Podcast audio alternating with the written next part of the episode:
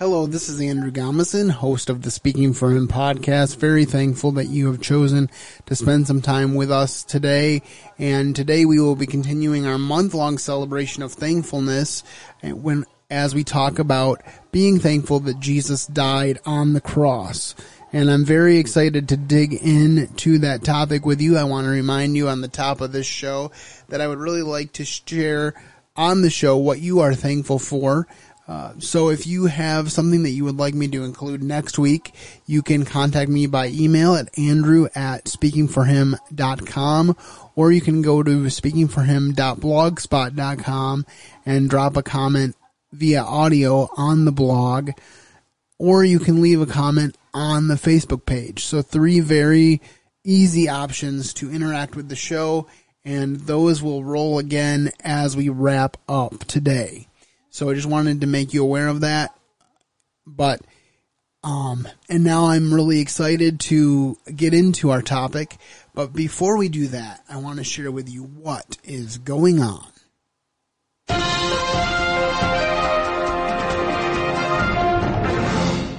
All right, well, first of all, I want to let you know that I had the privilege recently of listening to episodes 3 through 5 of the Multi-Voice Pilgrim's Progress Project.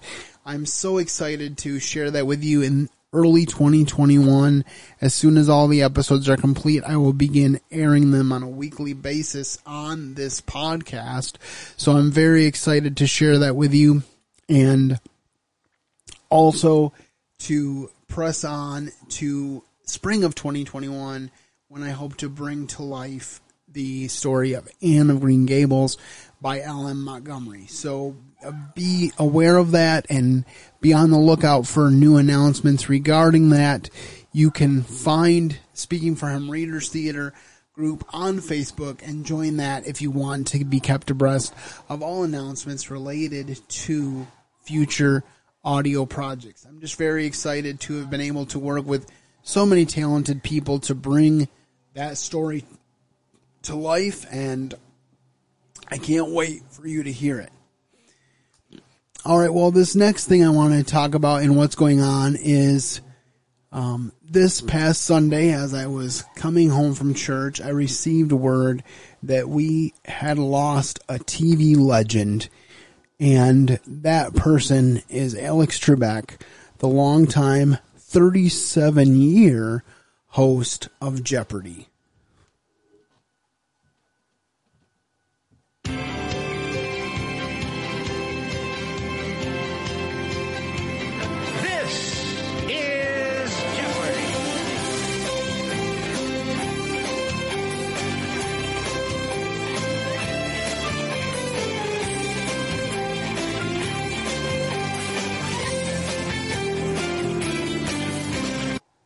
And I wanted to take a couple minutes to just reflect on that in a couple different levels. First of all, usually when celebrities die, I don't think much of it, and I really have a hard time resonating with people who get emotional over the death of a celebrity. But in Alex Trebek's case, I did tear up when I heard the news. It's been a childhood tradition of mine that has continued into adulthood to watch Jeopardy with the family and specifically with my father. At 7:30 every weeknight, pretty much, we watch Jeopardy, and if we miss an episode, we catch up for the week on our DVR. It's one of the few shows that we basically never miss an episode because it's very important to us. And over the years, I have just really been impressed with the way that Alex Trebek does his job, and I have taken the Jeopardy test several times over the last few years in hopes of becoming a contestant at some future time. And I still hope that will be the case, but it will be different without Alex. And there's a couple things I want to say as I end this part. First of all, I don't know what the situation with Alex and his faith was. All indications from an interview that I saw that he did last year, prior to his death, was that he did not know Jesus personally as Savior. And so I don't know where he is spending eternity. But I do know that if we do not choose Jesus before we slip into eternity, that is the only choice. There's only two places that we can go, either heaven or hell.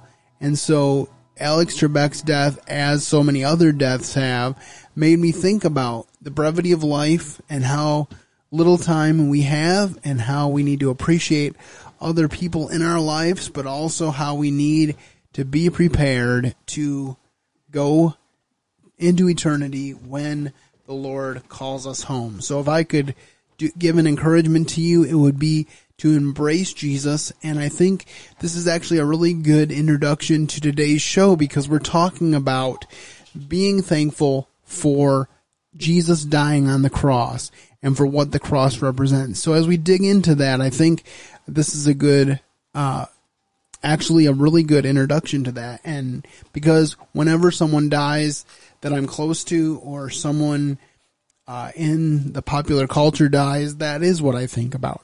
I think about, well, where is their eternity going to be, and how thankful I am that my eternity is sealed in heaven. Well, I want to end this segment basically by sharing with you a statement made by the executive producer of Jeopardy, and talking about Alex and what he meant to the staff and the fans of Jeopardy. And so I'm going to share that, and then we will move on to the main segment of our show. I'm Mike Richards, the executive producer of Jeopardy. Over the weekend, we lost our beloved host, Alex Trebek. This is an enormous loss for our staff and crew, for his family, and for his millions of fans. He loved this show and everything it stood for. In fact, he taped his final episodes less than 2 weeks ago. He will forever be an inspiration for his constant desire to learn, his kindness, and for his love of his family. We will air his final 35 episodes as they were shot. That's what he wanted. On behalf of everyone here at Jeopardy, thank you for everything, Alex. This is Jeopardy.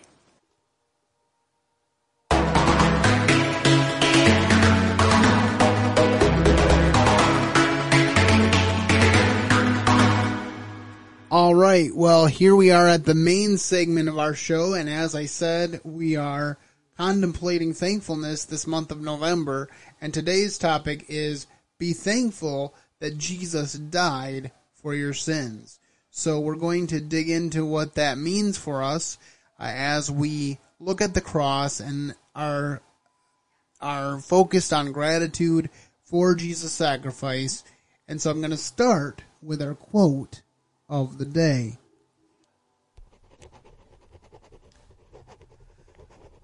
Our quote of the day comes to us from 1 Corinthians 15 verse 3, which reads, "For I delivered unto you first of all that which I also received, how that Christ died for our sins according to the Scriptures." And I think it's such a key thing that Jesus died for our sins. He was the only one that could atone for our sins. You know, I've often heard pastors or other speakers say that it would be hard for them to give up their sons for us, for other people. But the reality is, no one has a son that is worthy of dying for me or dying for my sins other than the living God, whose son is Jesus. And so that's where our focus is. That's how we are drawn, hopefully, to the cross today.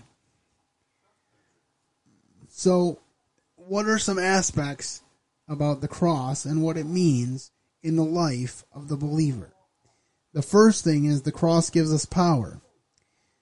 "For the preaching of the cross is to them that perish foolishness, but unto us who are saved it is the power of God."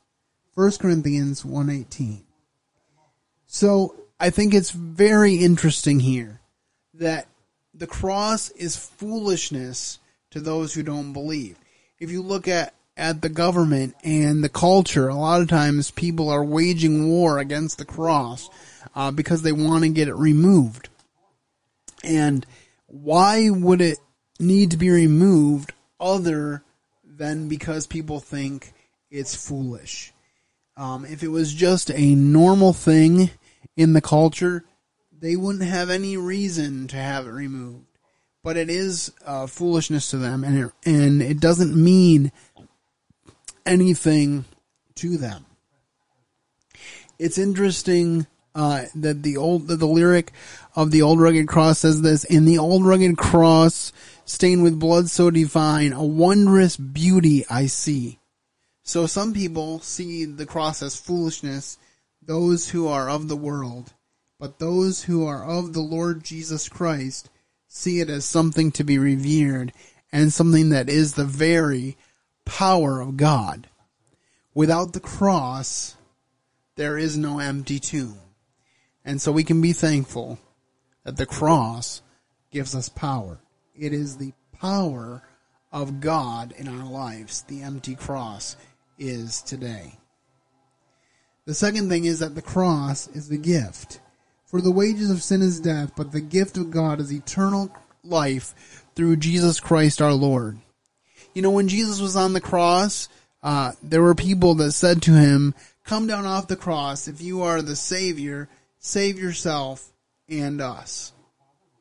But the reality is that there was no way that he could come down from the cross and actually save us.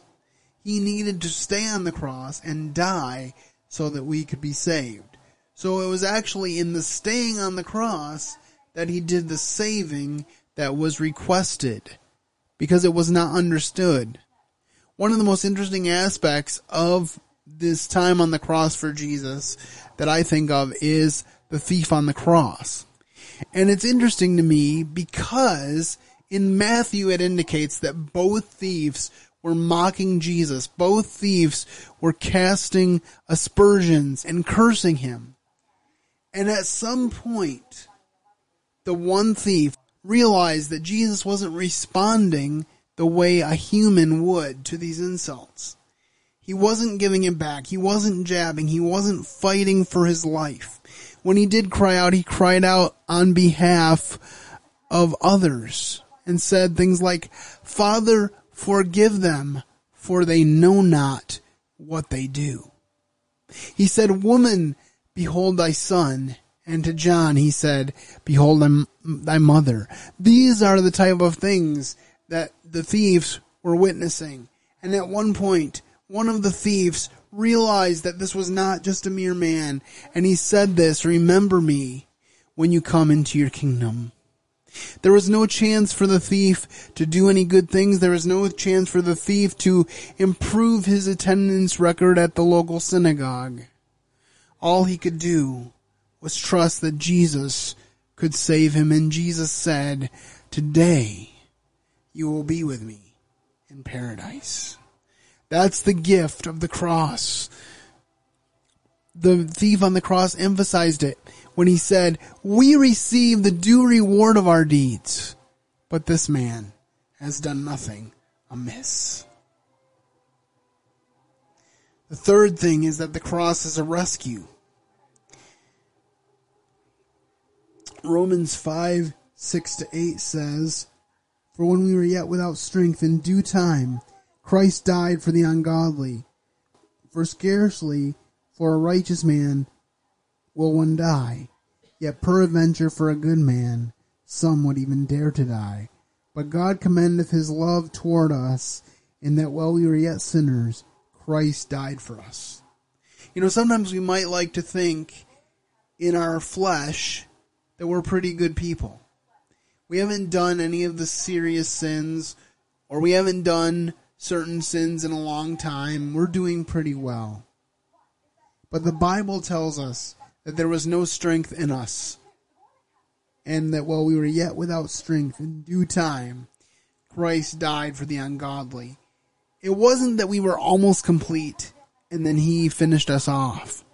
No, it was rather that we were dead and he made us alive. This is so important for us to understand. We are not mostly good. Jeremiah 17:9 says, "The heart of man is deceitful above all things and desperately wicked. Who can know it?" This is so important for us to grasp. The cross is a unifier. And boy, do we need unity right now. I think it's funny that so many people are calling for unity after this election. And they're saying we need to unify. We need to be Americans first. We need to be together. But whenever the world talks about unity, they look everywhere else but to the cross. And Paul said in Galatians chapter 3, verse 28, "There is neither Jew nor Greek. There is neither bond nor free. There is neither male nor female. For you are all one in Christ Jesus." None of us is more important than someone else in the kingdom of God. We have all been given the name of a son or a daughter of God if we have trusted him. Without him, we can do nothing. With him, we can do great things. So the question is, are you going to take the cross as your rescue? Bible says that without the shedding of blood, there is no remission of sins. For hundreds of years, God's people sacrificed animals as a temporary symbol of the ultimate sacrifice that Jesus would make. But then in Hebrews it says that Jesus died once for all. And now he's set up at the right hand of God on high, ready to make intercession for us.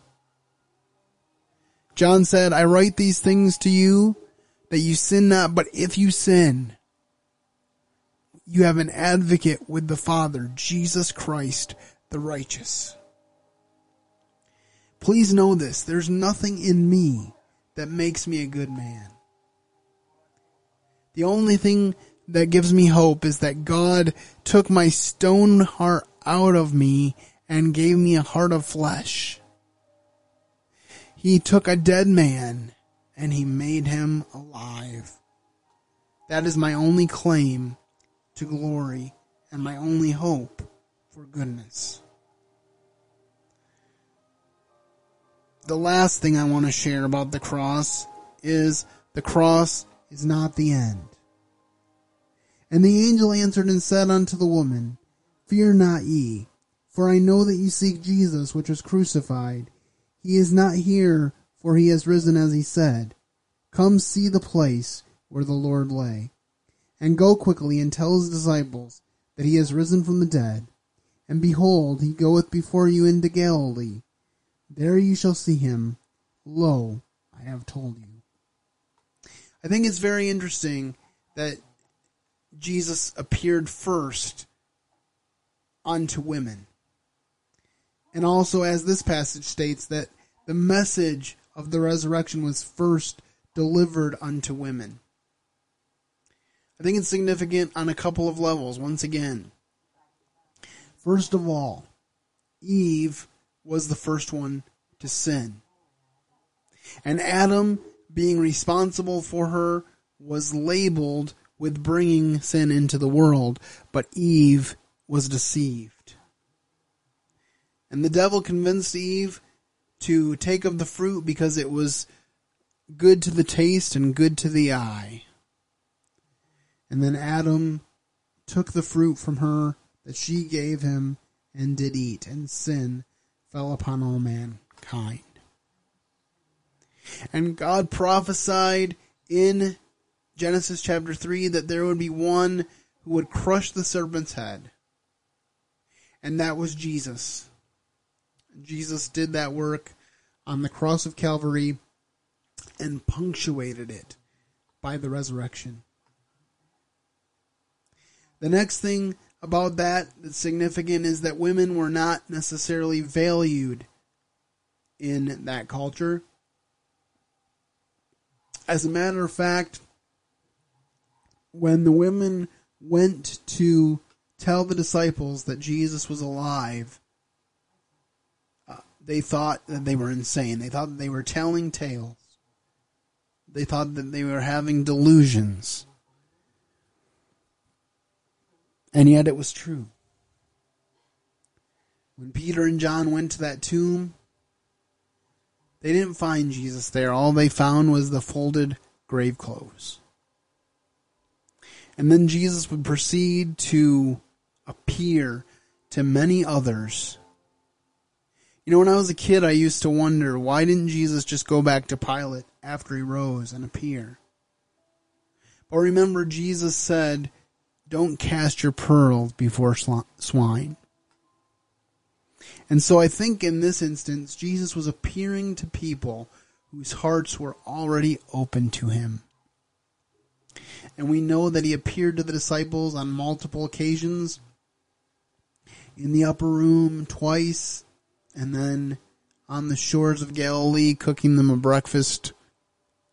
We know that he appeared to Mary Magdalene and was made known by her name. He simply said her name. And she knew from that point that it was Jesus. I find it interesting that for many people in the Bible who saw Jesus after the resurrection, their eyes were blinded first. Mary, she thought he was a gardener. The men on the road to Emmaus didn't know who he was. And the disciples didn't know who he was until he called out to them. Just very interesting that God chose to show himself by his words and to sometimes show himself gradually. But he did show himself to those who loved him. And we later read that he showed himself to 500 people at once.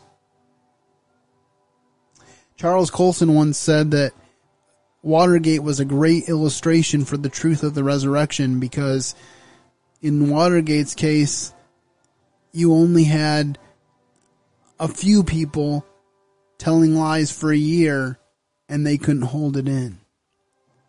But if the resurrection wasn't true, it meant that the disciples and all of their converts were telling lies and have been for the past 2,000 years.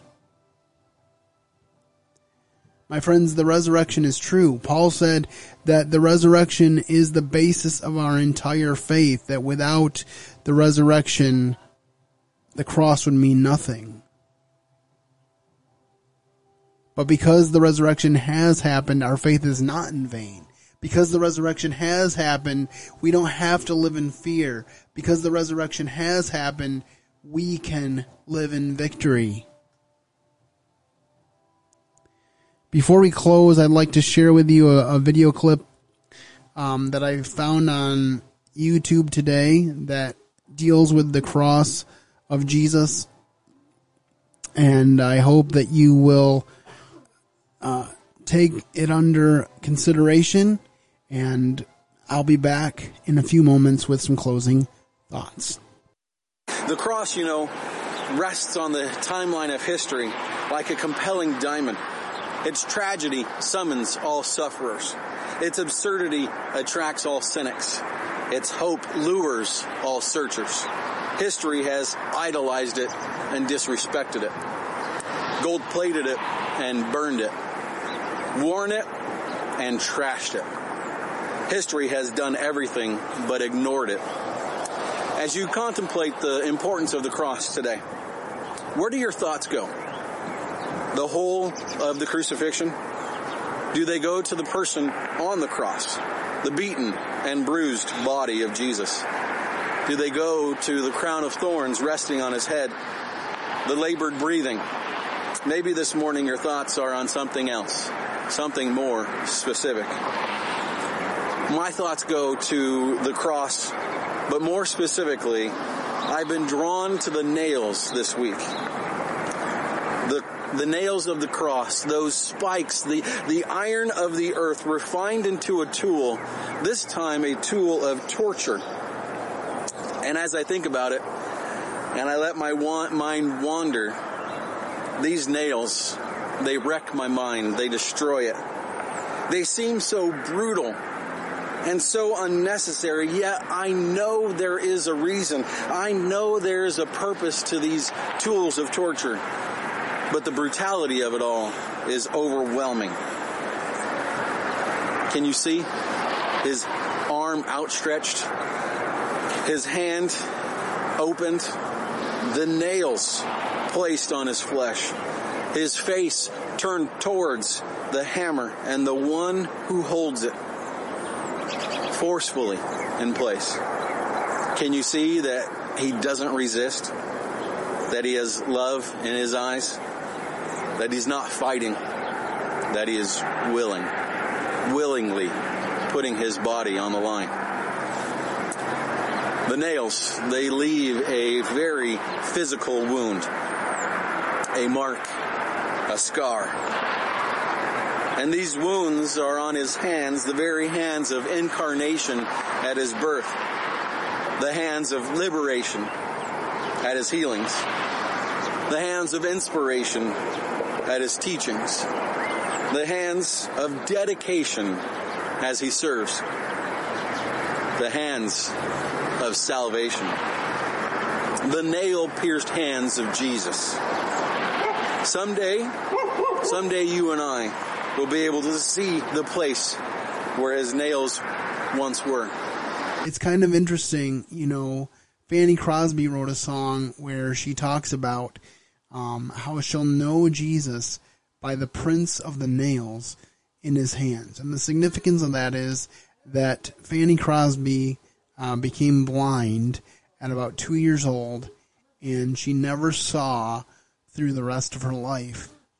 And at one time a pastor said to her, "Fanny, it's a shame with all the blessings that God gave you that he did not give you back your sight." And she said, "Pastor, I don't know why Jesus didn't give me back my sight, but I do know this. It's exciting to think that the first time I will open my eyes again will be when I see Jesus face to face." And that's kind of, I believe, where the inspiration for that song came from. So I hope as we have contemplated the cross and all that it means for us as believers, that it has put you in a spirit of thankfulness as we are pressing on through this November. And I hope that you are having a wonderful month and a wonderful week, and that you will continue to think about the things that you are thankful for. Be sure to share those with us here at the show with the contact information that will roll very soon. And with that, I'll simply say, have a great weekend and keep serving the best of masters. Thank you for listening to today's episode. Your host has been Andrew Gomeson, founder of Speaking for Him. For more information on today's show and to leave us comments and voicemails, visit speakingforhim.blogspot.com. You can find Andrew's ministry at speakingforhim.com. That's speaking, the number 4, HIM. You can also interact with us at facebook.com/speakingforhim and on Twitter @speakingforhim. And when you look for us on iTunes and Stitcher, let us know what you think of the podcast by leaving a rating and review.